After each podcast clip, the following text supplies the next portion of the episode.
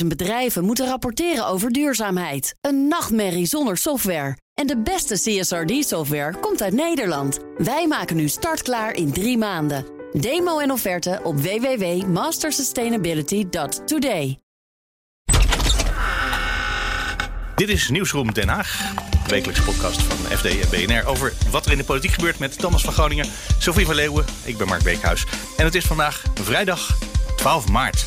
En dat is de laatste vrijdag voor de verkiezingen. Dit is het moment. Spannend. Dit is het weekend waarin mensen nog eens een keer op de bank gaan zitten, de zaterdagkrant lezen, de koffie Ja. weg en dan denken: Diep nadenken. het wordt, eh, het wordt die. Het wordt toch geen volt. Of toch wel? Ja, Is dit ook niet het weekend waarop heel veel mensen denken: oh ja, ik had die brief met dat stembiljet gisteren moeten posten. ja, ja, dat, ja maar dan, kun- dan kunnen ze alsnog. Ze kunnen nog eh, daar naartoe. Ja, is ja dan kunnen ze alsnog eh, fysiek eh, gaan. Maandag Als je als kwetsbaar bent, maandag, Ja. dinsdag. Ja, iedereen En- mag, hè? Maar eh, het is bedoeld voor kwetsbaren. Ja, dus ik weet niet hoe kwets- kwetsbaar jij je voelt. Ga je, wat ik stel me altijd kwetsbaar op, maar ja, verder dan dat ga ik Ben je niet. er al uit? Nee. Ik ben een zwevende kiezer. Ja, ik ook. En ik zweef tussen een partij met ideeën en de persoon die die partij leidt. Oké. Veel meer dan dat ga ik er niet Ja, nee, ik wou zeggen, ik houd ook wat wijs Een voor me. partij maar- met ideeën en de persoon die de partij leidt. Ja, maar dit, dit- ik denk wel dat, dat de, komende, de komende dagen dat, dat het, het beslismoment valt nu. Ja? Misschien heb ik ook al gekozen, maar weet ik het nog niet. Of ben jij dat iemand. is vaak hoe het werkt. Dan ben ik heel benieuwd. eh, Of ben jij iemand die dan in het, in het stemhokje staat, de potlood al in het hand heeft. En dan pas. Nee. Nee. Oké, die voor. Ik, heb ga wel met een battleplan ik die ik doe dat op. wel eens. Ja, dat is heel... eh, ja, ik vind dat heel lastig Ik altijd. heb nog wel eens ik op doe. het formulier in het hokje bedacht... wie van deze mensen moet ik nou hebben? Ja. Maar dan wist ik toch wel welke lijst het moest worden. En nu twijfel, nu twijfel ik tussen twee of drie lijsten. Nou, mooi. Waarbij ik de ene denk, oh, dat lijkt me hele goede mensen. En bij de andere denk ik, oh, dat lijkt me hele goede ideeën. dat past net niet op elkaar. Ja. Het is Zijn toch jullie nog... er wel uit trouwens, eh, Sophie, Thomas? Nee, totaal niet. Nee. Maar jij wacht ook met het kleurpotloodje tot je ik zover probeer bent. zo lang mogelijk onafhankelijk te- blijven. Van, Ja. snap je, van een oordeel of persoonlijk, om persoonlijke betrokkenheid te tonen. Want ik anders bang ben dat het mijn werk schaadt. Als Oh, politiek ja. verslaggever. Dus dan ga ik inderdaad in het stemhokje. Ga ik op het laatste moment eh, iets inkleuren. Ja. Echt waar. ja of misschien eh, de avond van Oh, tevoren. ik, vind- oh ik, dit is heel grappig. Ik heb eigenlijk eh, altijd gedacht, het is heel fijn om precies te weten waar je staat. Want dan kan je daar in ieder geval rekening mee houden. Als je neutraal en objectief wil proberen te zijn. denk je, oké, ik ben eh, heel progressief of heel conservatief. Dan ga ik daarvoor, nou ja, stel je voor, je bent heel conservatief. Dat betekent dat ik extra scherp moet zijn op al die conservatieve partijen. Want daar zit waarschijnlijk mijn blinde vlek. Ja. Er zit ook heel veel over, overlap hè? eh, Ja. op dit moment tussen partijen. Heel veel mensen die dezelfde beweging willen maken. Dus dat maakt het ook extra ingewikkeld. Heb jij ook, Sophie, ik heb dat namelijk sinds ik eh, eh, overal in mijn eh, Twitter-bio en dingen heb staan... dat mensen in mijn omgeving weten dat ik politiek verslaggever ben. doe ik pas een paar maanden. Dat mensen dan aan je gaan vragen, wat moet ik stemmen? Dat ik dan denk, ja, weet ik veel wat jij moet stemmen. Ja, dat soort appjes krijg ik ook. Ja. Eh, Sophie, moet ik Partij voor de Dieren stemmen? Of toch eh, D66? En geef je dan advies? Of, eh, En dan leg ik uit wat het verschil is. Oké, ja. En toen, toen zei een vriend van mij, nou ja, maar ja, ik vind thuisonderwijs wel heel belangrijk. Toen zei ik, wat? Weet je wat, ik, wat voor een jaar ik achter de rug heb? Maar goed. Ja. Nou ja, Ehm, Hey, en het wordt toch nog spannend in de laatste weken. Dat wil zeggen, de nummer 1 zit in alle peilingen volgens mij ver aan op nummer 1. ja. De VVD, de nummer 2, de PVV, staat volgens mij toch ook nog steeds redelijk hoog, consequent in alle peilingen. Nou, ik hou de peilingwijzer altijd even aan. Ehm, die is inmiddels wel van twee dagen geleden, dus die loopt Pak een beetje achter. bij. Maar daarin staat de VVD op 38 zetels, het CDA op 17 eh, en D66 op 15. Ehm, maar die kruipen dus langzaam naar elkaar toe, D66 en het CDA. En de trend is wel zo dat ze. Dat als je. hè, We zijn in de afgelopen jaren allemaal trendwatchers geworden qua lijntjes in coronabesmettingen. Dus laten we dat qua peilingen maar even doorzetten. Kunnen we ook. Dan zou je kunnen zeggen dat D66, als ze die lijn. dat dat een soort van Britse variant is. Dat die dan langzaam eh, het CDA, wat dan de oude variant is, over gaat nemen. Heb je de R-waarde van D66 uitgerekend? Ja, zeg je precies. dat Ja. nou? Maar dat zou, dat zou in theorie, als je naar de trend kijkt, eh, gaan gebeuren. Maar het interessante is dat dan dat blok VVD, CDA, D66 blijft dan samen in de peilingwijze om en nabij op de 70 zetels hangen. Dus Ja. er moet er al nog één partijtje bij. Wil je daarmee iets van een kabinet kunnen vormen? Ja, de coalitie zat deze week, op woensdag of zo, op, op 76 zetels. Precies wat ze dus vier jaar geleden ook hadden.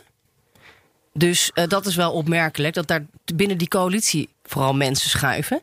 VVD die eh, brokkelt natuurlijk ook een beetje eh, langzaam af. Hè? Langzaam, ja. Ja, dus de- gaat ook niet helemaal lekker met de campagne van maar de vraag is. Sophie, wat gebeurt er als D66 in dat motorblok groter is dan het CDA? Want nu zijn ze even groot. Hè? In de huidige coalitie hadden ze evenveel zetels. Maar wat gebeurt er als D66 een zwaarwegendere partij wordt in dat motorblok van die coalitie? Nou, dat maakt wel een groot verschil. Want eh, dan ga je dus als eerste. Dan heb je dus niet dat conservatieve motorblok. Hè? Daar maken ze zich bij de VVD ook echt zorgen over. Hè? Dat, dat dus dat CDA te klein wordt. En dat het, dat conservatisme dan het niet meer voor het zeggen krijgt. Want dan krijg je opeens een, een, een Sigrid Kaag. Die dan ook misschien de belangrijke posten kan gaan opeisen. Zoals de minister van Financiën. Dat betekent dat Wopke Hoekstra dan misschien zijn baan kwijtraakt. En dan Wouter Koolmees minister van Financiën zou kunnen worden. Auw, dat zou wel zeer doen, denk ik. Zou, zou heel pijnlijk zijn. Maar ook natuurlijk gewoon meer, ja, meer inspraak, meer macht.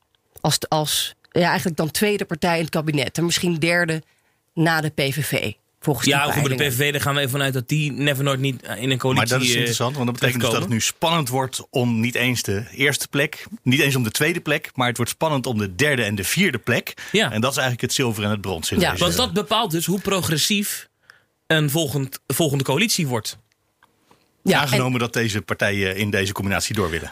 Ja, maar daar, daar durf ik. Dat is, die kans is altijd dat het niet gebeurt, maar die kans is wel vrij groot natuurlijk. Als je kijkt naar de huidige cijfers, dat deze drie samen op 70 zetels uitkomen, lijkt me dit een logisch blok om mee te gaan formeren en dan nog één partij erbij. Nou, en dan de ChristenUnie, ervaringen mee. We gaan door. Ja, je zou ook nog kunnen. die 76, Het kans was ook nog helemaal over links in die zin dat je dan dus eh, VVD, D66, als die partij wat groter wordt, en dan nog eh, de twee linkse partijen, Partij van de Arbeid, GroenLinks erbij. Nee, dan zou je ook nog in theorie eh, eh, op meerderheid terechtkomen straks. Dat hangt een beetje van de peiling, van de uitslag af. Maar, eh, maar ik vraag me af of de VVD of Mark Rutte het ziet zitten om met zo'n links, zo'n progressief kabinet aan de gang te gaan. ja, dat lijkt me. Ik denk dat de VVD het liefst zo met zo min mogelijk progressief Dus die wil Verder zoveel mogelijk het CDA erbij houden. Ja, natuurlijk. Ja. Ja, natuurlijk. Ehm ChristenUnie is trouwens helemaal niet zeker. Want wij eh, spraken gisteren, hadden we hoog bezoek op onze redactie... van Carole Schouten, de vertrekkend eh, minister... of de demissionair minister van, eh, van Landbouw en van, van, het, van de Natuur. Mooi interview trouwens van de, de topgast. eh, was zij bij in de middag. Even, het is echt een terugluisteren waard. Zat ook als losse podcast online. Heel interview over haar, haar motivatie. Over waarom zij dingen doet die ze doet. Ja. Dat. Maar zij, zij, zei, te- zij zei tegen ons... het is nog lang niet zeker dat wij mee gaan doen. Ik ga er helemaal niet van uit. Nee. En zij zat ook aan die formatietafel. Want ik vroeg eigenlijk, gaat u dan weer... U zit u straks weer aan die formatietafel naar, naar Zeger. Zit u, gaat u dat dan weer doen? Toen keek ze me aan, nou, hoe, hoe kom je daarbij? Wij aan de formatietafel? Dat was echt... eh, ja, dat is nog geen uitgemaakte zaak. Ze, we gaan, ze zegt, we gaan weer from scratch beginnen. En dan kan het ook heel goed zijn dat de andere partijen aanschuiven. Dus inderdaad P, eh, PvdA en GroenLinks bijvoorbeeld. Of natuurlijk de SP. En dat is natuurlijk wel iets wat het Segers ook al maanden geleden zei. Hè? Dat, dat, dat, die, dat als we weer mee gaan doen. Hè? Want toen, toen, toen stond de huidige coalitie ook in de meerderheid in de peilingen. Toen zeiden ja, maar als wij er weer mee gaan doen. dan moet de VVD echt concessies doen. Op woningmarkt. eh, die, al die medisch-ethische kwesties waren. die natuurlijk heel belangrijk liggen binnen. En dan moet eh, Kaag concessies gaan doen. Eigenlijk die- Kaag dus, ja. Die heeft het daar ook, eh, die- ja, ook wel een beetje moeilijk mee met voltooid leven en al die kroonjuwelen. Ja, maar dat wil ze niet binnen een regeerakkoord, heeft ze nu gezegd. Hè? Dus dat zou dan. eh, daar moet je dan niet op formeren. En dan moet je dat later maar in de Kamer gaan uitzoeken. Dan wordt het een vrije kwestie. En daar heb ik Segers al van horen zeggen. Dat maakt niet uit of het een vrije kwestie is. Uh, dat gaan wij niet meemaken. Nee. Dus dan valt de regering op het moment dat die wet aangenomen wordt. Ja, Misschien ook wel, als je het plan van Rutte volgt met eerst een herstelplan en daarna pas de rest van alle dingen. Dan kan het ook gewoon dat na één of twee jaar de regering valt. Misschien is het ook wel gewoon te doen. Ja, men houdt rekening met een tussenkabinet. Ja. Hè, die eventjes de crisis, de klus gaat afmaken. De- dat is een, Dat is een plan van Rutte in elk geval. ja, ja, maar ook wel van de oppositiepartijen. Als je dan met, met Rutte gaat regeren, dan, eh, ja, dan is de vraag als je, hoe lang je dat dan eh, uit wil Hoe lang blijft dat leuk? Hoe lang blijft dat leuk? Zoiets. Zeker op het gebied Maar van klimaat. Gisteren in het debat met eh, Wilders zeggen dat hij wel een kabinet wil formeren, maar eigenlijk vooral met de hele Tweede Kamer wil gaan praten. En toen dacht ik natuurlijk wel, die uitgestoken hand van de VVD, die kennen we uit de vorige formaties. Maar dat is wel waar hij nu in ieder geval in de campagne weer op inzet. Meneer Rutte, u heeft een, eh, een, een paar keer wel, wel op verschillende manieren geopperd uh, de laatste dagen dat het misschien vanwege de crisis die er in het land is, en, uh, uh, dat een soort nationaal herstelplan wel ja. goed zou zijn. En het liefst zo breed mogelijk, kan ik me voorstellen. Hier staat de oppositieleider, de man van de tweede partij. In hoeverre kun je met elkaar samenwerken? In de Kamer kan dat, maar niet in een kabinet. En ik uh, heb ervoor gepleit dat we bij de volgende formatie beginnen met de partijen die daar zitten. Ik hoop dat wij daarbij zitten. Dat weet ik niet. Dat zullen we van de, uit de verkiezingsuitslag moeten aflezen. Maar zou de VVD daarbij zitten, dan zal ik daar het pleidooi houden om te beginnen met het opstellen van een nationaal herstelplan. Niet alleen met die partijen aan tafel, maar ook dan te kijken wat zijn de plannen bij andere partijen in de Kamer. En ik heb gekeken het programma van de PVV. Daar zitten goede voorstellen. We hebben er al over gesproken vanavond. Over de uh, intensive care capaciteit, over de nationale zorgreserve. Dus dat soort voorstellen, wat mij betreft, komen ook in het Nationaal Herstelplan. Ja. Staat u daarvoor nou ja, het, zijn, het zijn pure campagne-trucjes. Uh, dat is wat de heer Rutte doet. Geloof geen woord van wat de man uh, hierover zegt. Ja. ja, dat is een truc ook natuurlijk, toch? Om iedereen buitenspel te zetten. Dat zag je ook weer, denk ik, deze week in, in het coronadebat. Dat eigenlijk, er is niet een echte oppositie. Iedereen, al, allemaal schouders eronder. Coronacrisis samen oplossen onder de grote leider. Ja. Dat is een beetje natuurlijk wat Rutte beoogt. En daarmee schakel je je tegenstanders ook uit. Maar dit is natuurlijk wat jij zegt, Mark. Is natuurlijk ook, we hebben niet de tijd in de coronacrisis om drie maanden, vier maanden, vijf maanden, zes maanden te zitten formeren.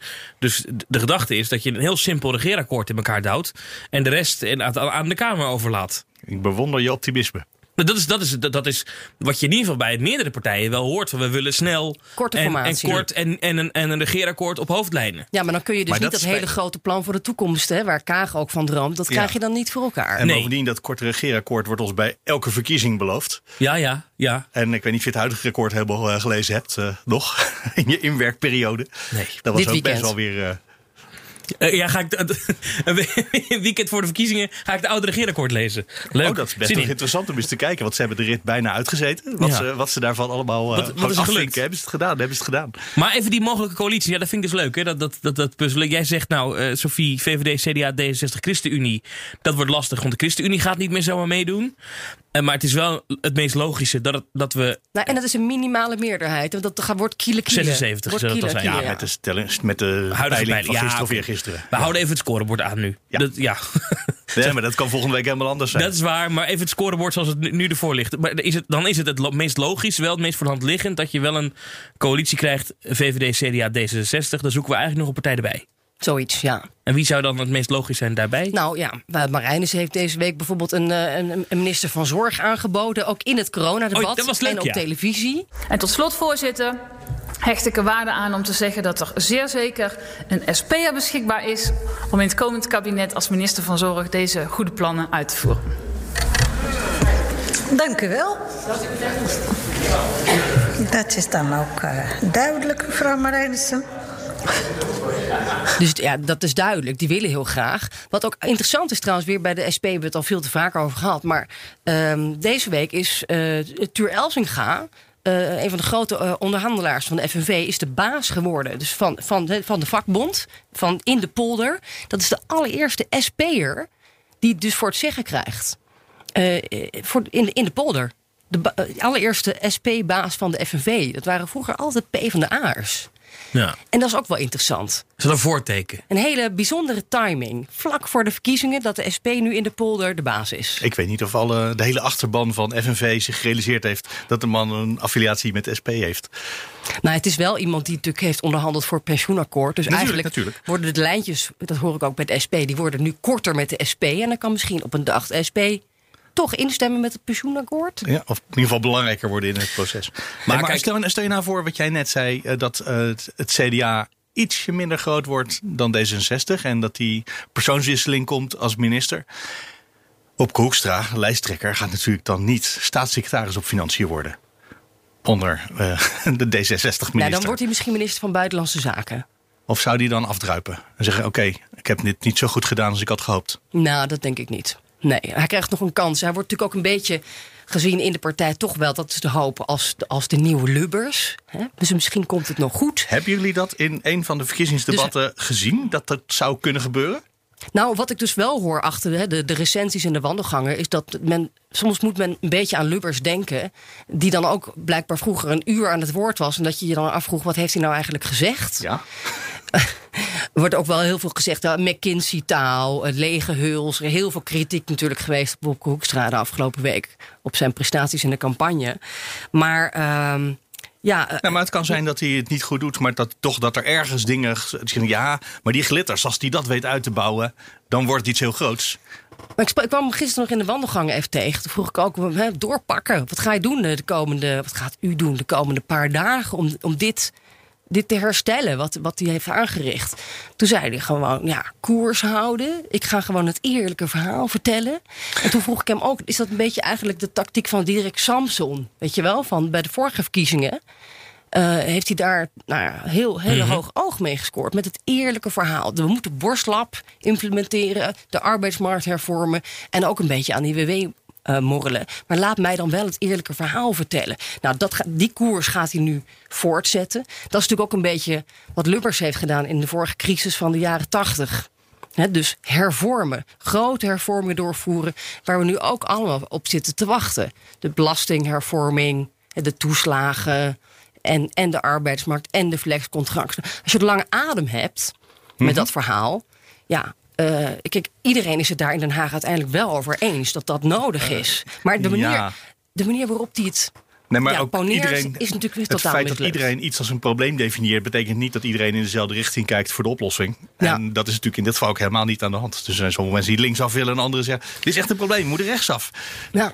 Eh, Afgelopen week eh, wat contact gehad op dinsdagmiddag. eh voordat eigenlijk alle andere media een verhaal hadden over dat het niet zo lekker liep bij het CDA. had ik al wat geluiden opgevangen uit een campagneteam in Brabant. Ja. die, die, voor het CDA. Ehm, en dat er toch wel achter de schermen ook best wel wat, wat strijd is geweest. Over dat er toch wel een deel van eh, de, de campaigners, de, de, eh, die types, hadden gezegd: we moeten nu radicaal iets anders gaan doen om het tijd te keren. Anders gaat het niet goed. Ehm, en dat, eh, dat, het, dat de rest eigenlijk binnen het CDA heeft, ja, dat, dat heeft niet zoveel zin meer. Het is een week voor de verkiezingen. Ja, nee, je kan niet de week voor de verkiezing, en als je twee of drie maanden voor de verkiezing ook al van lijsttrekker gewisseld bent, dat gewoon nog een keer doen. En, en dat er echt een aantal mensen daar ook zoiets hadden van... ja, weet je, eh, laat maar. We hebben het eigenlijk al... we moeten maar even kijken hoe dit gaat lopen. Er is wel binnen het CDA, vond ik interessant... hoorde ik gisteren nog een keer... eh, het CDA houdt ook eigen peilingen. En die wijzen erop dat er helemaal geen verlies is. En dat hij nog steeds op het niveau staat van het Wopke-effect... dat in, in december Nou, dat hoorde was. ik van Hoekstra ook zelf. Dat zei hij mij gisteren vlak voordat hij de lift in, in vluchtte. Bij ons in het Oh, gangetje. nou, de, de campagne mensen zeggen het ook. Ja, dat is hun verhaal. Ik heb toch even om te verifiëren mijn ouders gebeld. Die komen uit een Ja. Lubbersnest. Steekproef van twee. En, eh, ja, maar die hadden al gestemd, ook interessant. Die hadden al per post gestemd. Dus voordat eh, de, de, de, de pleuris uitbrak bij het CDA, hadden zij hun keuze al gemaakt. Dus, Mhm. Maar ik vroeg ook, zou je dan nu er niet meer op stemmen? Nee, nee, wel, die mensen stemmen dan al hun hele leven op het CDA. Dus eh, wij blijven gewoon eh Wopke steunen. ja. Door dik en dun. Nou ja, maar goed, als je dan die, die peilingwijzer erbij pakt, dan staat natuurlijk het CDA op twee zetels verlies. Van het 19 dus naar 17. Ja. Ja, maar wat ik dan ook wel weer Dus dan hoor. hebben ze iets vastgehouden van die vaste achterban. Maar om te groeien heb je natuurlijk groei nodig. Ja, maar ik, en, en ik kreeg wel de indruk dus dat, dat Hoekstra zei gisteren... Ik, dat hij al heel blij zou zijn als hij dit, die 17 kon vasthouden. Ja, dat is het enige waar hij nog om hoopt. En ehm, nou ja, dat is natuurlijk wel een beetje ja, glans eraf en een beetje treurig voor hem. En ik, ik, ik hoor ook in de wandelgangen eh, mensen die, die dit vaker hebben meegemaakt. Van, oh, die laatste dagen voor, voor de verkiezingen, dan gaat het om de richting die je opgaat. Dus zit je bij de dalers of bij de stijgers. Dus dan krijg je een soort van vliegwiel-effect.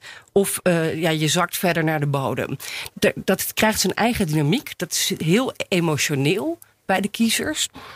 En, Ik ben benieuwd of, het, of dat anders wordt omdat we nu die stemmen per post hebben gehad. Omdat we het ineens in drie dagen hebben opgedeeld. Een verkiezingsdebat notabene aan het eind van de eerste verkiezingsdag nog. dat zou effect kunnen Eh, hebben. of dat misschien een beetje dat eh, emotionele eh, afzwakt. Omdat er mensen al gestemd hebben. Omdat mensen eh, ja, ja, voor het laatste verkiezingsdebat überhaupt hun stem al uitgebracht hebben. Hoeveel poststemmen ook alweer meer dan 2 miljoen? Ja, toch? meer dan tussen 2 en 2,5 miljoen. ja, en dat zijn ook nog die ouderen. Waarbij interessant is om mee te nemen dat eh, iedere opiniepeiler die ik de afgelopen maanden heb gesproken, zijn allemaal die briefstemmen zijn moeilijk te peilen. Omdat daar zitten mensen bij die in theorie, we weten nog, nog niet de opkomst daarvan natuurlijk. Maar in theorie zitten daar mensen bij die anders niet waren gaan stemmen.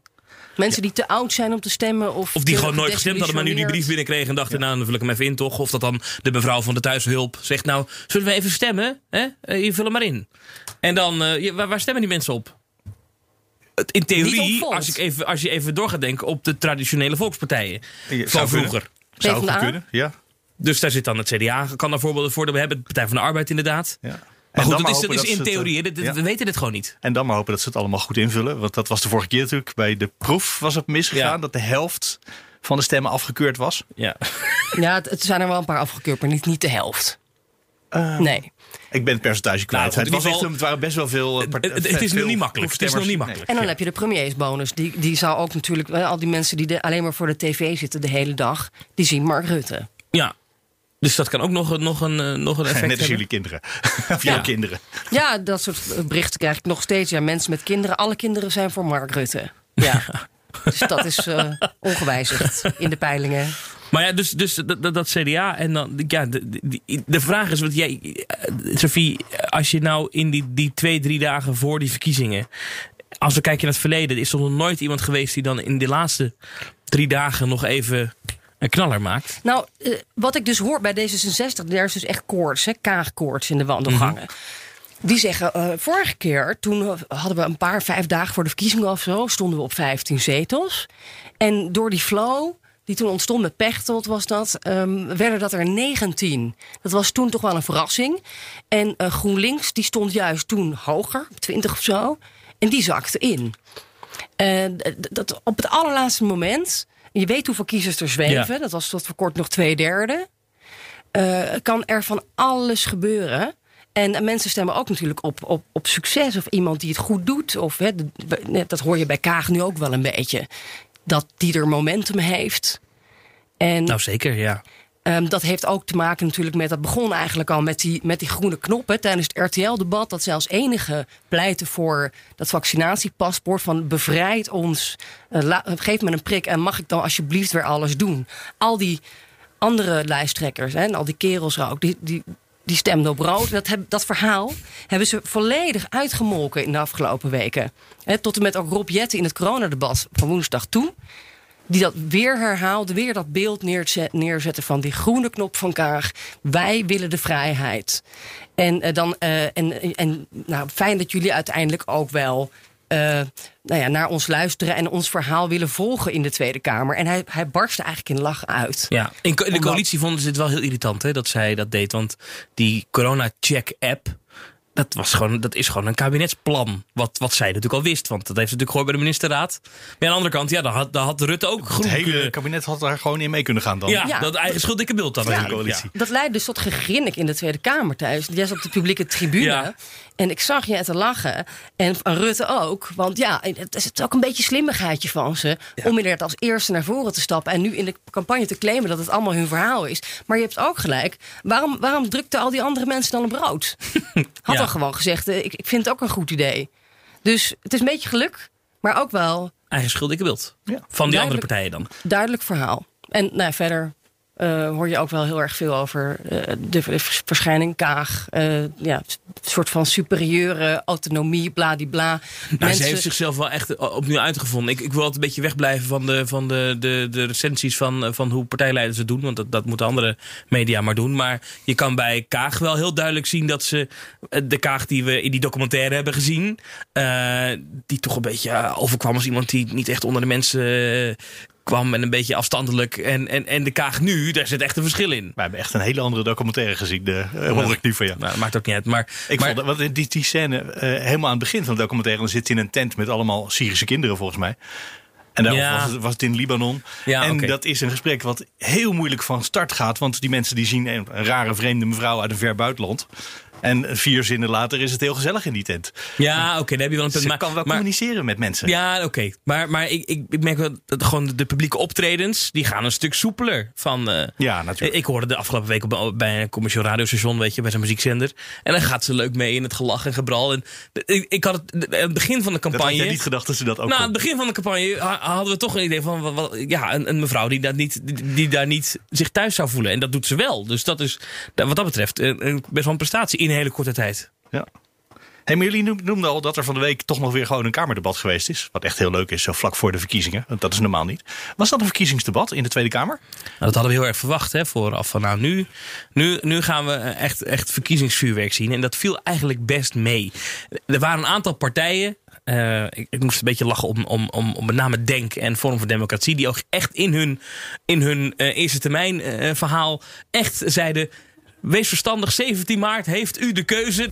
Dan geef ik nu het woord aan de heer Kuzu namens Denk. Als Rutte zelf Nederland niet wil openzetten, dan moeten kiezers in Nederland zelf bepalen of ze Nederland willen openzetten. En dat kan. Precies over een week. En ik zou willen oproepen, iedereen die wil dat Nederland weer vrij wordt. Iedereen die die pestmaatregelen van Rutte helemaal zat is en wil stoppen. Ga naar die stembus. Denk anders. Stem denk. Dank u wel. Dank u wel. Dan geef ik nu het woord aan de heer Van Haga namens Forum voor Democratie. Op 17 maart heeft Nederland de keuze. Kiezen we voor lockdowns, een avondklok en een vaccinatiepaspoort? Of kiezen we voor Forum voor Democratie en krijgen we onze vrijheid weer terug? Dank u wel, voorzitter. Dank u wel. Dat was echt alsof je naar een tv-debat zat te Oh, kijken. dat was natuurlijk een verkiezingspotje. En dat knippen ze dan eruit en dat zetten ze op Twitter. Ja, er waren, als je, ik zat op de publieke tribune en ondertussen als je dan mijn Twitter-tijdlijn opende... dan zag je al die fragmentjes weer voorbij komen bij al die partijen. Werd heel handig geknipt. En het was ook weer een dag dat natuurlijk weer al die partijen... maar dat zien we al een tijdje in die coronadebatten... allemaal voor de eigen achterban een verhaal houden. Dus hè, voor de kerken moest er wat geregeld worden, voor de, hè, voor de ChristenUnie. En, en de GroenLinks had het weer over de hogescholen die snel open moeten. Dus dat zie je wel. Maar, Eén, ja. één partij viel mij heel erg op in die zin over campagne-retoriek. Dat was de SP. Eh, mevrouw Marijnissen die, die, die maakte echt een hele detour in haar verhaal. De coronacrisis, voorzitter, wordt ook steeds meer een sociale crisis. We zagen al de oproep van de burgemeesters, die oproepen tot een deltaplan, omdat zij zien dat met name in de arme wijken de mensen het hardste worden getroffen. Maar we zien ook vandaag het bericht dat het aantal mensen dat de voedselbank nodig heeft afgelopen jaar met 7% is gegroeid. Voorzitter, met 7%. Als we dan gisteren ook het bericht hebben dat Nederland in de top 4 staat van belastingparadijzen. Ik geloof dat we alleen de Maagde-eilanden, de Cayman-eilanden en Bermuda voor ons moeten laten. En dan komt Nederland als belastingparadijs. Voorzitter, dat valt toch niet met elkaar te rijmen? Het ging over corona.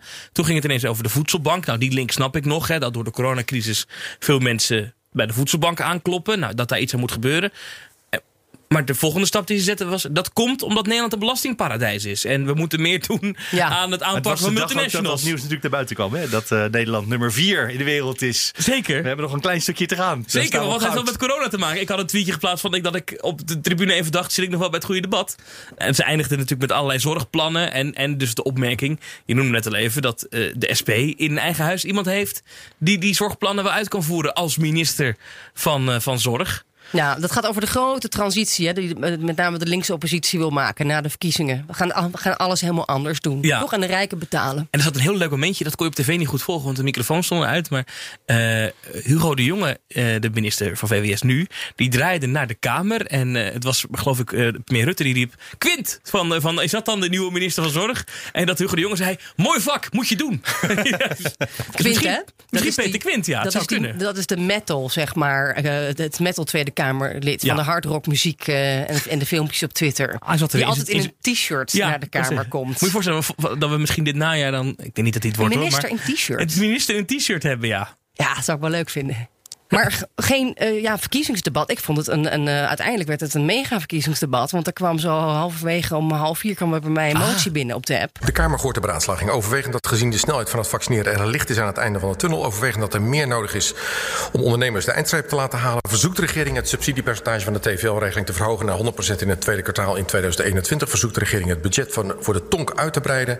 Zodat gemeentes voortvarend aan de slag kunnen met het toekennen van deze vorm van steun. En gaat over tot de orde van de dag. En deze motie is mede ondertekend door de indrukwekkende lijst van collega's Dijkhoff, Jette, Pieter Heerma, Wilders, Van der Staaij, Ploemen, Marijnissen, Klaver, Krol, Van Koot Arissen, Van Haga, Van S, Kuzo en Sazius.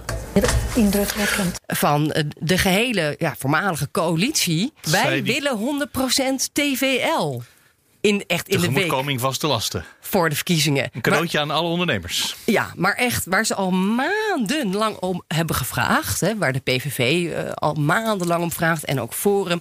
En dan nu inderdaad op de valreep komen met dus, eh, de, ja, de, de volledige vergoeding van de vaste lasten van ondernemers. Plus Voor nog- mensen, oh, maar er moet wel bijgezegd worden, voor mensen die dus ook 100% omzetverlies hebben. Ja, dus dat gaat, Ja. hangt af van je omzetverlies. En eh, ook nog extra geld voor zelfstandig. Ja, dat vond ik wel echt van zo. Ik vond het wel een beetje, een beetje sneu qua timing dan. Hè? Dat- Maar wat Ja. goed Nou dat ja, dat misschien is. Maar Ja, maar het verhaal daarachter is op zich wel logisch.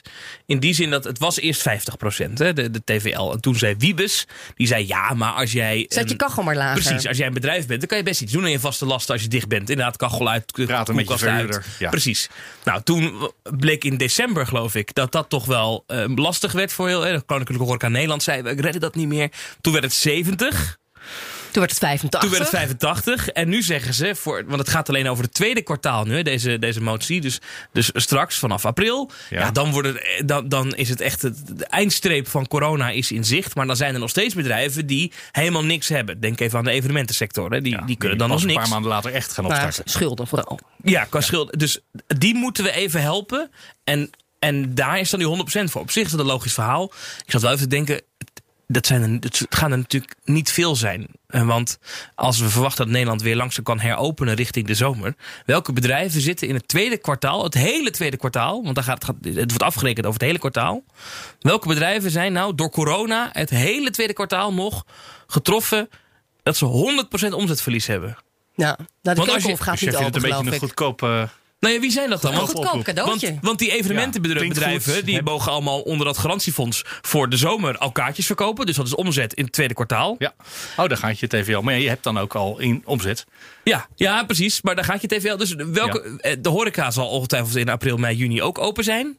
Dus, eh, voor, wie, voor wie is dit cadeautje nou? Nou, voor de VVD natuurlijk. Nou, en bovendien, het is een motie. Hè? Er is geen enkele garantie dat willekeurig welke minister er ooit iets mee gaat doen. Nee, dat is waar. Maar we hoorden wel, geloof ik, in de wandelgangen toch... dat dat vandaag in de ministerraad wel... Ja, er zijn er heel wat moties, ook zelfs kamerbreed aangenomen... waar vervolgens de regering dan toch schoorvoetend het voor zich uit blijft Nou, we eh, verwachten dat schuiven. het vandaag door de ministerraad gaat. Dus dat hier wel een klap op komt. Alleen de vraag is, wanneer komt dat geld? Want tot nu toe hebben we gezien dat het dan weer... hup, 16 weken moet eerst nog naar de Europese Commissie.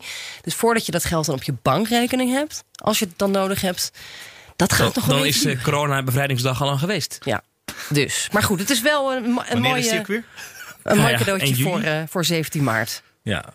En er zat één moment in, dat wilde ik toch nog even aanhalen. Eh, een moment van Wilders over In het campagne. debat in het debat, ja. woensdag. Eh, over campagnetaal gesproken. Dat, dat, ik vond dat dan zelf, het is verder in de media helemaal niet groot opgepikt, maar ik vond het zelf een bijzonder heftig moment. De heer Wilders.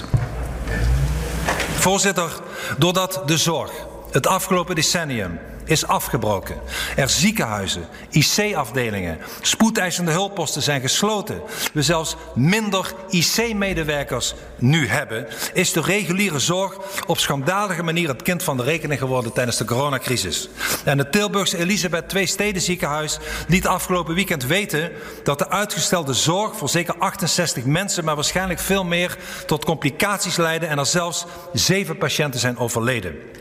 En dat in slechts één ziekenhuis. Eén mevrouw bleek geen kaakontsteking te hebben, maar toen ze pas drie maanden later bij het ziekenhuis terecht kon, kanker met uitzaaiingen waaraan ze is overleden. En een andere 80-jarige mevrouw met bloed in haar ontlasting moest zes maanden wachten op een kijkonderzoek en toen was het te laat en ook zij overleed. Door gebrek aan voldoende zorgcapaciteit. Door zorgvrekkigheid van de VVD. Onmenselijke drama's. En met zoveel menselijk leed, voorzitter, kan ik alleen maar heel verdrietig en heel boos worden. Want het kabinet had daar zaakjes niet op orde. En dat mag nooit, maar dan ook nooit meer gebeuren. Wat Wilders hier zegt, is eigenlijk die mevrouw die dus eh, kanker heeft gekregen en dus overleden is. Meneer Rutte, dat is uw schuld. Ja. Dat is nogal een tekst. Ik schrok daar, ik zat echt op de tribune, ik, ik schrok er echt een beetje van. Ehm, jullie niet, begrijp ik? zie, Ja, nee, ik had het volgens mij, eh, volgens mij eh, ging, hij ging verder dan, ah, dan eerder. Hè? Maar Ja. hij heeft er al wel vaker natuurlijk op, op, eh, op gehamerd. Eh, de zorg en aan de schade, de nevenschade. De zorgvrekkigheid van de VVD. de zorgvrekkigheid. Dus dat is niet de eerste keer dat hij het zegt. Maar dit keer ging hij wel nog een stapje verder. Ja. Ja, de- Nee, het blijkbaar heeft het niet. Het, het, het- het is niet dat het enorm resoneert of zo. Want ik heb het verder ook nergens meer teruggehoord of gezien. Maar ik dacht, wow, dat je gewoon even tegen iemand zegt. Moordenaar. Maar je zou, de nabestaanden van deze mevrouw, die horen dit misschien terug. Hè? De- Ja. de- dat dat hun, de dood van eh, hun geliefde of hun moeder of vriendin of wat dan ook. wordt gebruikt in een Tweede Kamerdebat om een punt te maken. Ik, ik vond het nogal heftig. Maar Ja, het zijn de superlatieven van Wilders die natuurlijk ook, hè, ook, ook naarmate, denk ik, volgende week nader, natuurlijk steeds harder op Rutte. We hebben, tot, in totaal nog drie één op één debatten met die mannen. ja, ja gisteravond als de eerste dan. Probeert natuurlijk eh, eh, hem af te breken en, en, en daar nog wat stemmen weg te snoepen. Ja. En ik denk ook wel dat eh, sommige mensen daar wel gevoelig voor zijn in deze tijd. Waarin de coronasteun, de steun voor het beleid van Rutte toch wel heel hard aan dalen is. Eh, hij is nog steeds de tweede man, hè, de leider van de oppositie in de Tweede Kamer. De, eeuw, de eeuwig gedoemde leider. Want hij zal nooit meer worden dan oppositieleider. Dat denk ik niet. Hij wilde ook geen sorry zeggen deze week. Nog steeds niet. Over de minder, In het minder debat kwestie. Ja. Wat vonden jullie trouwens van de tweede stelling van de premier? We gaan naar de laatste stelling. Die komt weer van de VVD. En die is: het kan altijd beter. Dat is misschien een geruststelling voor meneer Wilders. Dus maken we Nederland de komende jaren nog mooier. Zo is het. Ja, daar kan je het niet Dat mee is eens zijn, gewoon- toch? Niet meer maar dat is oneens toch gewoon zijn. het Ja. duiken tijdens zo'n debat. Dat je zegt, ik ga geen stemming in. Nee, nee, nee, ik vind niks. Ik vind helemaal niks. Ik, ik erger me heel erg aan. Dat deed hij bij het vorige verkiezing ook. Dus het werkt voor de VVD. Hij moet het zeker blijven doen als hij denkt dat het goed is. Maar Het is een fantastisch land, zegt hij ja, altijd. het is een prachtig, maar het is een prachtig land. Maar dat is, geen, dat is toch geen stelling? Stel- dan is ook het ontkennen Als je dan zegt, zou van- stelling moeten zijn... er moeten meer buitenlanders of minder buitenlanders. Of eh, de koelkasten moeten duurder desnoods. Weet ik veel. eh, iets, iets praktisch. Ja, en als het je is het zegt, is een ontkennen van heel veel en we gaan problemen. het mooier maken. Dat is toch geen... Dat ook, ik, ik neem het, eh, eh, ja, meneer Pauw persoonlijk misschien niet... maar de redactie van dat programma ook wel enigszins kwalijk... dat ze dat geaccepteerd hebben. Nee, Ja, ja, je mag zelf stellingen in, in, in Nee, maar je kan ja. zeggen, dit is geen stelling. Dat ga- waar gaat dit over? U u moest een stelling indienen. U moet ergens stelling... Want hij, wijkt, hij ontwijkt daarmee ook Ja. stellingnamen. Laten we zeggen, het- TK 2025, dan willen we een debat onder leiding van Mark Beekhuis. Ja, maar het is Ja, dus dat in ieder dat gun je niemand, maar... het, het, het toppunt van het depolitiseren van de, van de campagne. Ja, Toch? Van het nou, dat is het apolitiek inderdaad. maken, waar die al, hè, al een jaar mee bezig Hier is. sta ik Ja. als neutrale premier, stem op mij. En laten we het vooral niet hebben over de dingen die dan misschien niet zo goed zijn gegaan in de Nou, afgelopen tien jaar. Er zal toch wel iets in het VVD-verkiezingsprogramma staan wat de man graag wil. Waarvan hij weet dat de de PVV het niet graag wil. Dan kan je het daarover hebben. Maar dat gebeurde dus niet. Dat is de campagne van de VVD. op Dat is de, ja. En dat merk Ja, je maar ook. dat is dus een campagne van duiken. maar dat, dat is echt merk je heel- dat ook. vind ik zwak. Wij wilden een, een, eh, een Kamerlid van de VVD in de uitzending halen hier bij BNR. En die zei, ja is goed, ik kom wel. En het moet nog even langs het campagneteam. En dat campagneteam weet natuurlijk dat we met dat Kamerlid het over iets inhoudelijks gaan hebben. Wat dat, dat Kamerlid eh, veel weet. Ja. Ah, ah. Dus die belde een uurtje later weer af. Die belde een uurtje later en ik mag toch niet komen. En, en dat, dat is typisch de campagne van de VVD nu. Het is Mark Rutte en Mark Rutte moet inderdaad zijn persoon... Ik vind het een gaaf land eh, Ja. in de media brengen, maar niet te veel over... Al, dat, al die beleidsplannen die de VVD heeft. Want dan kan je zeker nu in een paar dagen voor de verkiezingen... met eh, in de peilingwijze 38 zetels... Kan je eh, alleen maar verliezen. Kan je alleen maar verliezen. Dus, dus doe nou niet. Nou ja, ja. het is wat ik zei. Ik, als dit voor hem werkt, moet hij het vooral blijven doen. Maar Nee, de vraag is voor hoe mij, werkt dit nog? Hè? Voor mij valt dan de VVD als campagneorganisatie eh, vooral uit. En niet als politieke partij die iets wil. En daarom, dan vallen ze voor mij wel een beetje door de mand hoor. Als je dat nog- soort stellingen naar voren schuift. Nog, nog één ding trouwens over de, over de, de VVD. Eh, ik hoorde daar wel iemand zeggen. eh, gisteravond had ik een, een Zoom-call met allerlei VVD'ers. Die hadden mij gevraagd of ik wat wilde vertellen. was de lokale afdeling in Brabant. En daar zat toch wel ook de angst dat, dat heel veel mensen denken... oh, de VVD gaat toch wel winnen. We gaan niet, we gaan niet stemmen. Dat, dat die, die angst bestaat dat VVD'ers denken... oh, die Rutte die redt het wel. Dus dat ze toch allemaal massaal wel ehm, campagne nog gaan voeren. Met, eh, dus komend weekend krijgt iedereen een VVD-flyer in zijn brievenbus. In ieder geval in Brabant. Omdat dat... eh, eh, is toch zeggen, ja, we moeten even een tandje bijzetten. Want wat nou als iedereen denkt, nou, die Rutte, die, eh, laat maar zitten. Ik stem wel op iemand anders strategisch. Want eh, Rutte, die redt het sowieso wel. We staan nu op plus 5 hè, met die eh, peilingwijzer die nog steeds op mijn scherm hier open staat. Ja. Dus eh, zelfs als het plus 3 is, kan hij nog steeds zeggen: Oh, maar we hebben gewonnen. Ja. Komt daar nog een interessante vraag naar voren, Sophie? Dan ben ik benieuwd wat jij daarvan vindt. Wie moet Klaas Dijkhoff opvolgen als fractievoorzitter? Dat moet ergens in de komende paar weken bekend worden.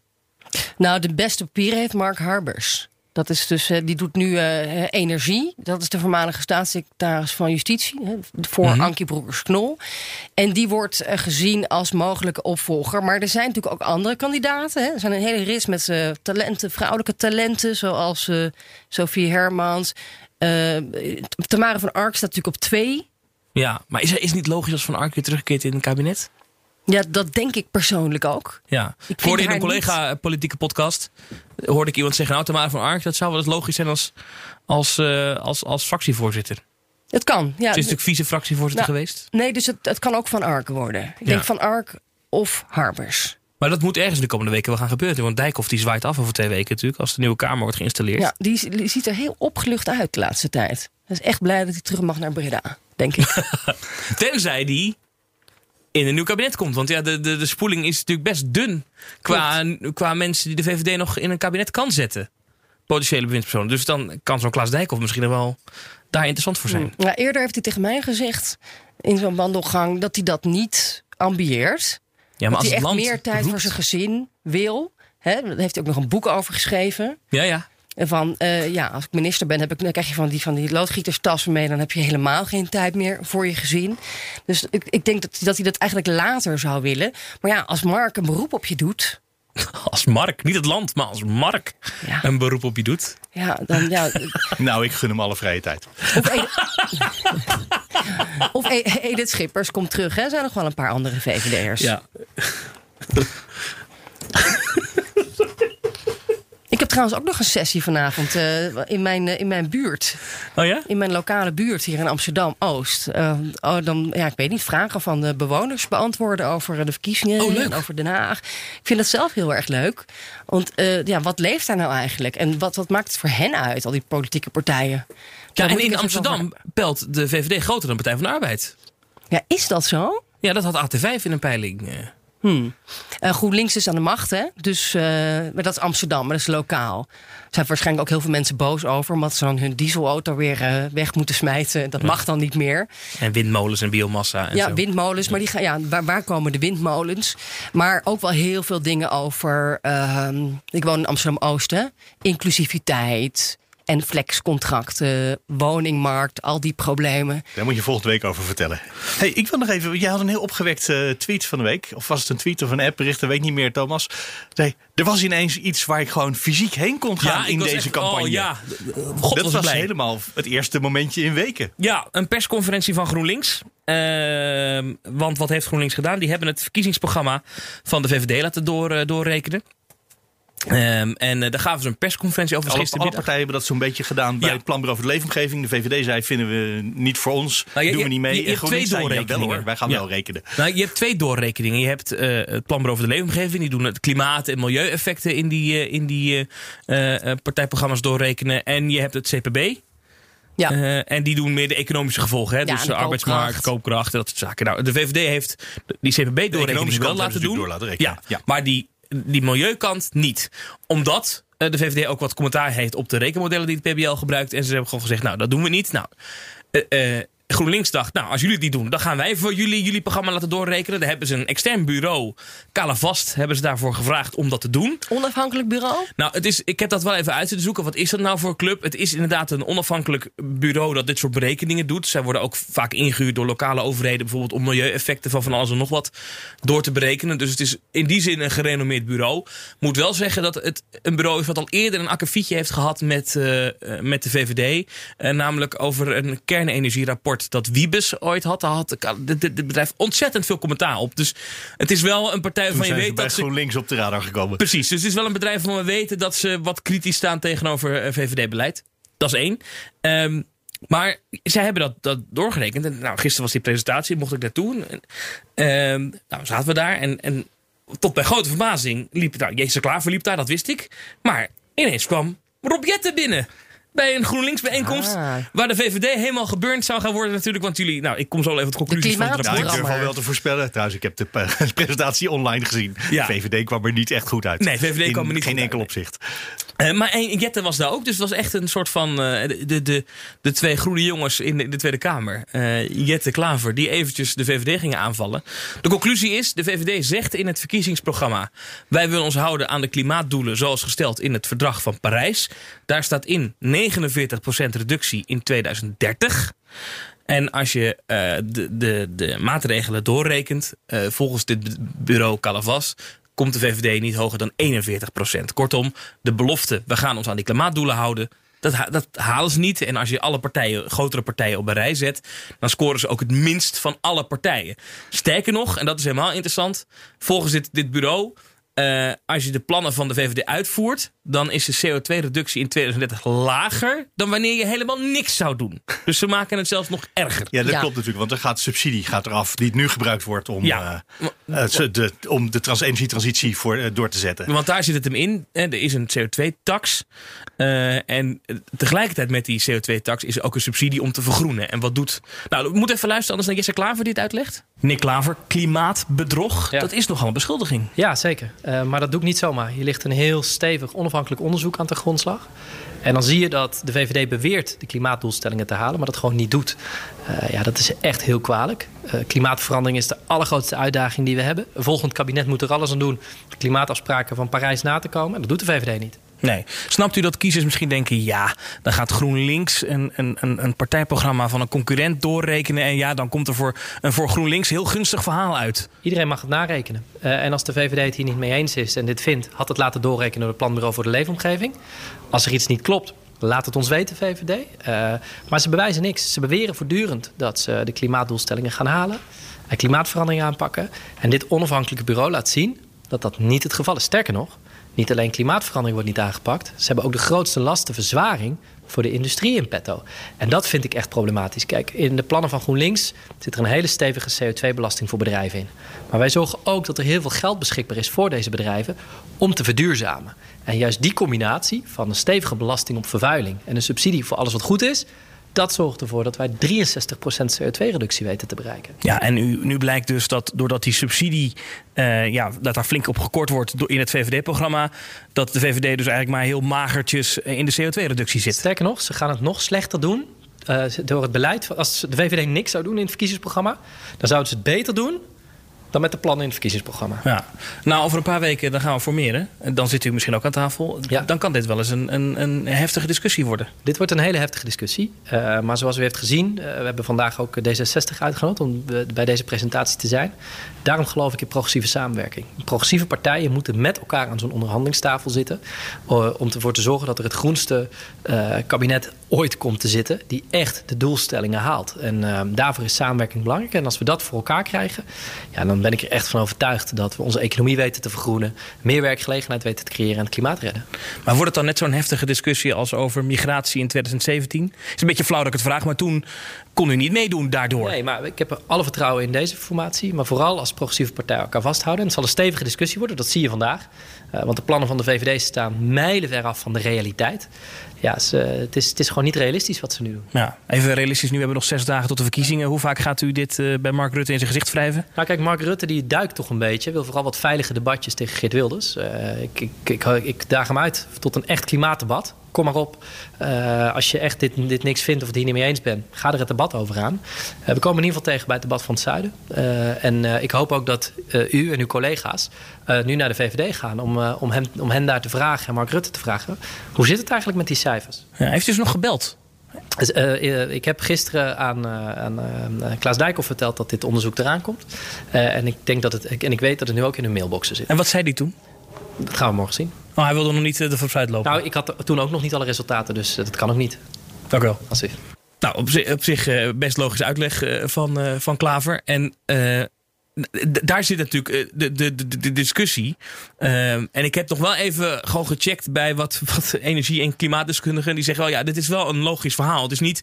Ik, ik, want ik was ook huiverig. Hè? Ik dacht even, ja, lekker GroenLinks, GroenLinks heeft die hier een mooi rapport Ja. waar de VVD mee gebest kan worden. Maar Ja, het klopt wel overtuigend. Er zit één belangrijke kanttekening. Ik heb natuurlijk ook de VVD om een reactie gevraagd. En de VVD zegt, ah, het is een oude discussie. Dus ja, waarom moeten we Ja, dit nou weer oprakelen? We Maar- gaan er volgende week over stemmen. Dus dit is een actuele discussie. Vond ik ook. Maar eh, wat het, de VVD zegt is... kernenergie is niet meegenomen in dit En onderzoek. dat klopt, want een kerncentrale bouwen kost minstens 10, maar misschien wel 20 jaar. Precies. Dus En- wat moet je daarmee tot 2030? Nou, op lange termijn is dat, kan je dat natuurlijk wel als de, een maar de doorrekening van het planbureau ging over tot 2030. Ja. Ja. En dat is negen jaar. Dus in die tijd red je het niet. Dus dat is een volledig... Ja, dan red je dat misschien 11 hier jaar moeten of we niet 12 altijd lang jaar. over discussiëren. Dit heeft de VVD gewoon niet begrepen. Nee, nee of dat, bewust niet begrepen. Dat is het excuus van de, VVD. En er zit nog wel een interessant ding in. Dat vond ik heel aardig van het bureau Calavas. Die zei, sterker nog, we hadden het nog erger kunnen maken in de berekeningen. Want als je een kerncentrale gaat bouwen, daar komt er ook weer CO2 bij vrij. En dat hebben we niet eens meegerekend. Ja, maar goed, ja. eh, maar dit wordt dus het grote aanvalsplan hè, van, de, van de linkse oppositie, Jesse Klaver, Rob Jet in de komende dagen. Er is een klimaatmars georganiseerd hè, op allerlei plekken in Nederland. Oh, echt waar? En eh, ik denk dat hè, dit idee van de hè, klimaatleug, wat zegt hij nou, klimaatbedrog of Klimaatbedrog, zo? ja. Of kiezersbedrog. Ja, daar, daar gaan ze nog even hard op beuken. Interessant dat eh, Jette er ook bij is. Hè. Dat is de man die dat ze groene imago van GroenLinks volledig heeft gekaapt in de afgelopen dagen. Hè, sinds hij het natuurlijk voor het Mhm. zeggen had eh, bij D66. Die toen met die klimaatdrammers truien kwam. Al, denk ik, twee jaar geleden. En dat hij nu eh, oh, bij die doorrekening aanwezig was. Dat is natuurlijk ook een beetje... Nou ja, A, hebben zij natuurlijk kiezers nodig... eh, eh, om kaag te laten stijgen van de VVD. Dus Ja. lekker, lekker afmaken, die club. En van GroenLinks ook. ja, ja. Want Klaver, die doet het niet zo goed. En ik denk dat D66 daar een beetje wat, probeert weg te graaien. Ik had dus aan, aan, aan Klaver ook gevraagd van goh, wat, wat, wat betekent dit voor de formatie? Dat hoorde je net. Dat, dat, die- dat we, eh, van, wordt het nou zo'n bittere discussie als over migratie in 2017? Dan kunt u niet meedoen. En dan zegt hij nou, we hebben veel vertrouwen in de formatie. Nou, ik heb natuurlijk Jette ook even gesproken. En heb ik even gevraagd van nou, als u gaat formeren, dat dan eh, uw, uw compagnon, zo noemde ik hem even, eh, eh, eh, Klaver, dat die per se ook aan tafel moet zitten. Wat een aanval ineens op de VVD, vindt u niet? Nou ja, ik denk dat de kiezers hier ook wel recht op hebben om te weten wat de impact is van de klimaatplannen van de VVD. Ik heb zelf al een paar keer gevraagd eh, in debatten waarom is Mark Rutte niet mans genoeg om die klimaatplannen te laten beoordelen. En ja, we weten nu het antwoord. Ze zijn slecht voor het klimaat en slecht voor de werkgelegenheid. Ja, maar zitten kiezen hier echt op te wachten op dit soort dingen? Geloven ze dit? Het zijn twee andere partijen die dan iets van een andere partij gaan doorrekenen. Dat, dat roept ook heel veel vragen op. Nou, ik heb zelf niks doorgerekend. Dat was een onafhankelijk bureau. En eh, die zijn heel duidelijk over het VVD-verkiezingsprogramma als het op eh, klimaat eh, aankomt. Eh, en ik vind ook in deze tijd hebben kiezers ook recht om gewoon te weten waar partijen voor staan. We zitten natuurlijk volop in die coronacrisis. Maar iedereen wil ook dat de klimaatcrisis wordt aangepakt. En dan moeten eh, partijen ook laten zien hoe ze dat doen. Over een paar weken zit, eh, zit uw partij aan tafel met diezelfde VVD om te formeren. Dan ga ik even vanuit dat, dat uw partij daarbij zit. Eh, Wat speelt dit dan nog voor rol? Nou, D66 wil in ieder geval een regeerakkoord eh, dat eh, groen en progressief is. De klimaatambities moeten wat D66 betreft omhoog. Hè, richting 60% Maar ook concreet maken hoe we dat dan in de komende 10 jaar eh, voor elkaar gaan boksen. En dat willen we ook nog met een fatsoenlijk investeringsklimaat voor bedrijven doen. Dus nou, we zullen de strijd met de VVD dan waarschijnlijk weer opnieuw aan moeten gaan. Maar dat doen we met liefde. Ja, maar kan ik hier het opmaken dat u hier nu bent bij een doorrekening van het wetenschappelijk bureau van GroenLinks? dat u zegt, nou als we daar aan tafel gaan zitten en we gaan het over klimaat hebben, dan heb ik graag dat mijn, mijn, mijn compagnon Jesse Klaver van GroenLinks aanschrijft. Nou, ja, kijk, als je een groen en progressief regeerakkoord wil, dan is het natuurlijk fijn als er ook meer groene en progressieve partijen aan tafel zitten. Eh, en uh, nou, wij hebben de afgelopen jaren bijvoorbeeld op de klimaatwet al heel goed uh, samengewerkt. Toen ook de VVD uiteindelijk in de groene stand gekregen. Dus ik ga die uitdaging graag nog een keer aan. Ja, maar goed, maar die poster heeft dus wel geholpen van GroenLinks. Waar uw leider ook op stond. Nou, nou dat, dat, dat weet ik niet. Uh, maar ik vond het eerlijk gezegd ook echt een creatieve uh, gedachte van het wetenschappelijk bureau van GroenLinks. Van ja, als de VVD het niet zelf aandurft, dan gaan wij het voor ze doen. En daarom uh, was ik graag te gast bij deze presentatie. Merkt u het gevoel binnen D66 dat het lukt om Wopke Hoekstra te verslaan? Nou, we, we, gaan voor de grootste en dan versla je ook het CDA. Nee, maar het lijkt nu ook te lukken. Ja, nou ja, de, de, de, de, ik vond dat gisteren werd dat mooi gezegd bij Jinek. Alle partijen hebben nu nul zetels. En op 18 maart, s ochtends vroeg, maak je de balans op. Uh, maar... Mooi citaat van Mark Rutte. Ja, ja, ja, ja, een mooi citaat van Mark Rutte. Hij doet ook nog wel iets goed. Dat was een mooi citaat. Uh, maar zo is het natuurlijk wel. We hebben nog iets minder dan een week om kiezers te overtuigen om op ons te stemmen. En we gaan uh, voor een hele goede uitslag. Maar het verandert wel de hele dynamiek natuurlijk als, u, als D66 groter is dan het CDA. Ja, hoe meer zetels je hebt, hoe uh, sterker je positie aan de onderhandelingstafel of vanuit de Kamer de komende jaren. Maar dan komt er een groener kabinet. Nou, wij hebben nu uh, al het groenste regeerakkoord ooit gehad de afgelopen vier jaar. Maar het is nog niet voldoende. Er moet echt een schep bovenop. En als partijen dat nog niet inzien, ja, dan zijn ze slecht bezig voor de planeet, maar ook voor de Nederlandse economie. Ja, en dan hoor je Jette toch eigenlijk zeggen van we hebben prima samengewerkt. Dus wij in het kabinet en jullie in de Kamer. En dan geven jullie ons toch nog steun voor al onze groene plannen die wij uitvoeren. Want wij zijn de klimaatrammers. Ja, jij hoort hier een vakante sneer in. Hè? Dus eigenlijk zegt, zegt, zegt Jette hier: laat GroenLinks maar lekker in de Kamer. Dan doen wij vanuit het kabinet het wel groen maken. En dan gaan we zo samenwerken. Ja, want op lange termijn. De GroenLinks is natuurlijk ingehaald eigenlijk hè, door dit zogenaamd groenste kabinet ooit. Mm -hmm. En ja, dat, als je het dan doortrekt als D66, dan ga jij de geschiedenis in als. als hè, groenste partij ooit. En, en niet Jesse Klaver. Dus eigenlijk was Jette een soort van paard van Troje aanwezig bij die uh, GroenLinks-presentatie uh, van die doorrekening. Zo zie ik het een beetje. Ja, ja, ja jij was erbij. Nou ja, ik vond wel. Ik, ja. En, maar ze kennen elkaar al lang, hè? Al sinds de jeugdbeweging. En ja, ja. Dezelfde generatie ook. Even uh, Ja, oud. ja. Dus er zit een beetje rivaliteit tussen die twee. Ik ben wel benieuwd, Mark uh, en Sophie, wat dit doet voor de VVD-campagne. Want uh, uh, ik... ik denk dat de meeste VVD'ers het klimaat... ach, dat is een probleem, wat moeten we ook nog een keer oplossen. En nee, maar er toch een Green Deal? Gaan we, gaan we toch in Brussel oplossen? Ja, dat was ook een deel van de kritiek. Nee, dat maar de kijk, uh, VVD ergens verleunt op Europese maatregelen... waarvan nog helemaal niet bekend is dat ze er komen überhaupt. Ja, dan kun je wel zeggen dat het van Brussel moet. Nou ja, van Brussel zit er wel een ander probleem in. Dat uh, als de, uh, het groene plan van Frans Timmermans doorgaat... dan gaat die CO2-eisen 2030 niet van, naar, van 49 naar 55 procent. Dus dan haalt de VVD het al helemaal niet. Ze halen het nu al niet, maar dan, nou ja, dan CDA nog meer het niet. ook niet, maar hè, CDA haalt het ook niet, Nee. kom maar op 46 uit. Maar dat was ook de, de, Andere partijen ook niet. Maar dat was ook een van de grote kritiekpunten van, uit dat rapport van Calavast. Die zeiden, als de VVD daadwerkelijk iets met Parijs in de buurt daar wil komen... dan hebben zij ook de grootste schade, economische schade, Ja. via uh, bedrijfsleven. Nou, Want ze zullen toch dingen moeten gaan doen, ondanks wat ze allemaal hebben opgeschreven. Maar wat, wat, wat, wat denk ik lastig wordt, ook bij het slotdebat, want dat wordt een interessant moment, dinsdagavond bij de NOS, is als daar Mark Rutte nog een keer gaat herhalen, wij gaan ons aan de klimaatdoelen houden, ja, dan is er, d- d- dan ga ik ervan uit dat alle andere partijen dus zeggen, ja, maar het klopt niet wat u zegt, want uit uw cijfers blijkt dat het niet waar is. En ik ben heel benieuwd of dat daar- gaat werken, of dat Klaver daar in zijn eentje heel veel stampij gaat maken, maar dat het eigenlijk niet zoveel uitmaakt. Want hij heeft al eerder, ook bij het RTL-debat, heeft hij Rutte ook uitgemaakt voor klimaatleugenaar en weet ik veel wat. En dat hielp toen ook niet echt. Dus ik ben heel benieuwd of. Heeft het hem gisteren geholpen? Want gisteren was het natuurlijk tussen eh, Wilders en Rutte ook een paar keer zo'n moment waarop Wilders zei: meneer Rutte, wat u zegt klopt niet. En zo erg dat Jeroen Pauw op een goed moment zei: ik ga u even wat cijfers voorlezen. Meneer Rutte, is het niet waar dat het aantal ziekenhuisbedden behoorlijk is gedaald die Nee. afgelopen tien jaar? Nee, er zijn ziekenhuizen minder, maar het aantal ziekenhuisplekken hè, waar je ziekenhuiszorg kunt krijgen is niet gedaald. Het aantal ziekenhuisbedden is met 16% gedaald. Zeker. Van Nee. 44.000 naar 33.000. Sorry, het, het aantal ziekenhuisbedden, da- wat je daar ziet is dat mensen natuurlijk eerder naar huis gaan omdat ze niets. Hè. Toen wij geboren werden, eh, dan bleven onze ouders, eh, onze moeder, bleef daar een dag of 10, 12 in het ziekenhuis eh, voordat ze naar huis ging. Dat is nu allemaal veel korter. Maar het aantal ziekenhuizen, hè, want dat werd gezegd door de heer Wilders, het aantal ziekenhuizen waar je dus ziekenhuiszorg kunt krijgen, dat is niet gedaald. Er zijn vijf ziekenhuizen gesloten door u. Ik kreeg het gevoel dat als die cijfers kloppen, en dat denk ik, dat de premier niet de waarheid stond te vertellen. Ja. Ik heb, daar heb ik helemaal niemand over gehoord. In mijn Twitter-timeline ging het vervolgens over wat er bij Jinek Ja. was gebeurd. En, en dus, de, dus de premier mag... Ja, ik, Mag liegen. Mag liegen, ja, ik wou het niet dat harde Nou woord ja, maar hij heeft ook deze week ook in een debat met Kennelijk. Kaag bij, eh, bij, op Ja. RTL. eh 200 miljoen bezuinigingen in het verkiezingsprogramma van de VVD op uitvoeringsorganisaties. Niet de Belastingdienst, maar wel bijvoorbeeld UWV en dat soort clubs. Werd gewoon ontkend door de premier. Nee, wij gaan daar niet op bezuinigen. Ja, maar het staat in uw verkiezingsprogramma. Nee, we gaan er niet op bezuinigen. Dat heeft hij ooit eerder natuurlijk ook wel eens gedaan. eh, jaren geleden toen het, dat debat eh, Roemer Ja. versus eh Ja, dat viel toen Rutte. heel goed. Ja, dus gewoon zeggen... eh, nee, dat plan nee, ken ik niet.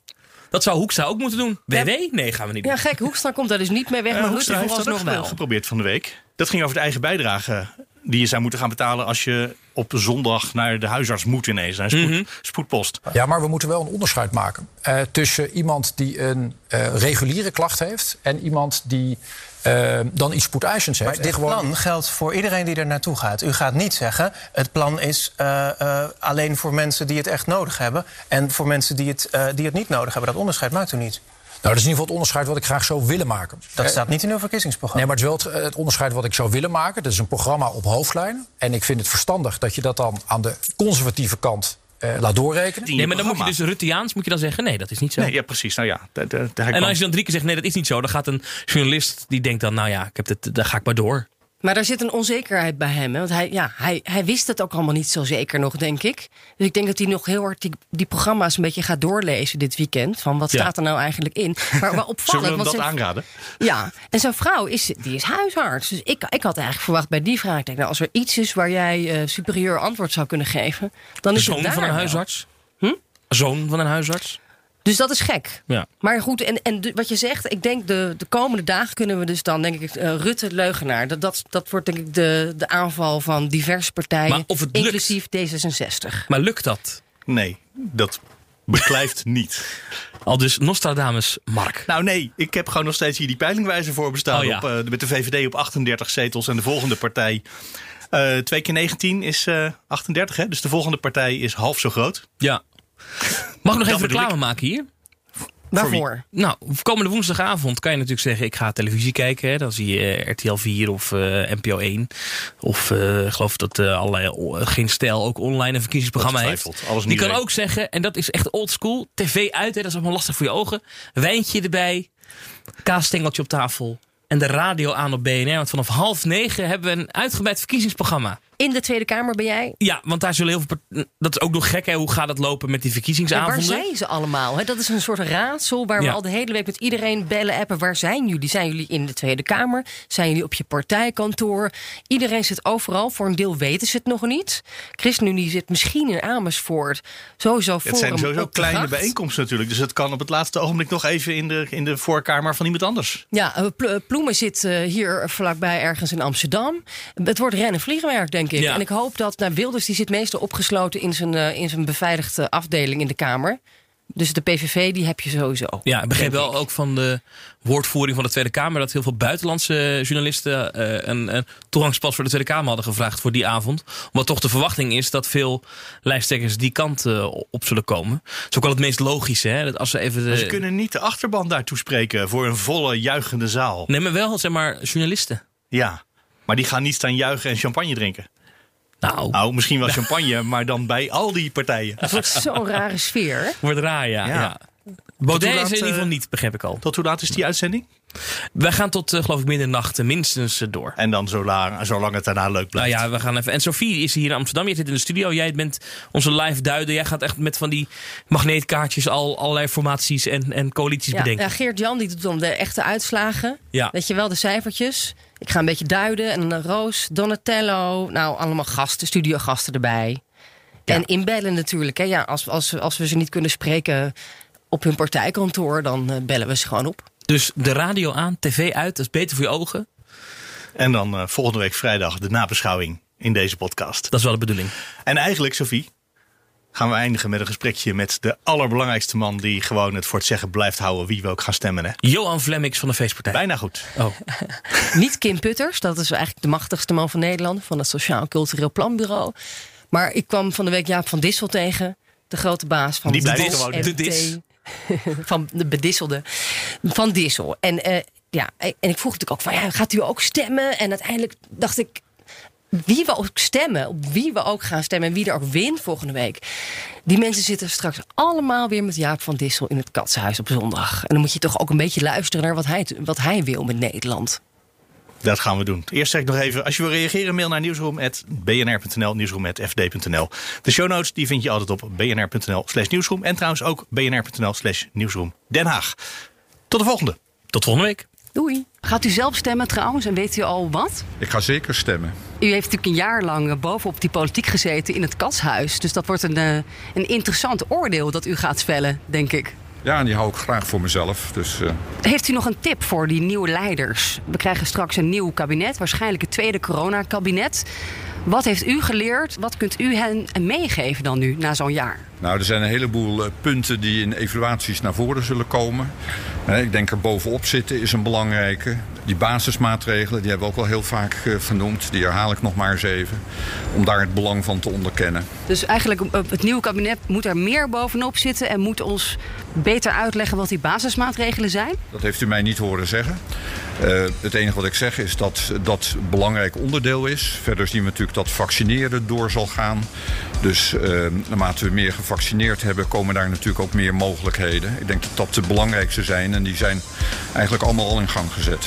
Zult u ook het komende jaar gewoon bij het Katshuis, ook bij die nieuwe leiders die we straks hebben, bent u er weer gewoon bij van de partij? Ik was niet bewust dat er over mij gestemd werd. Dus uh, ik neem aan dat uh, mijn functie gewoon dezelfde blijft. Ja.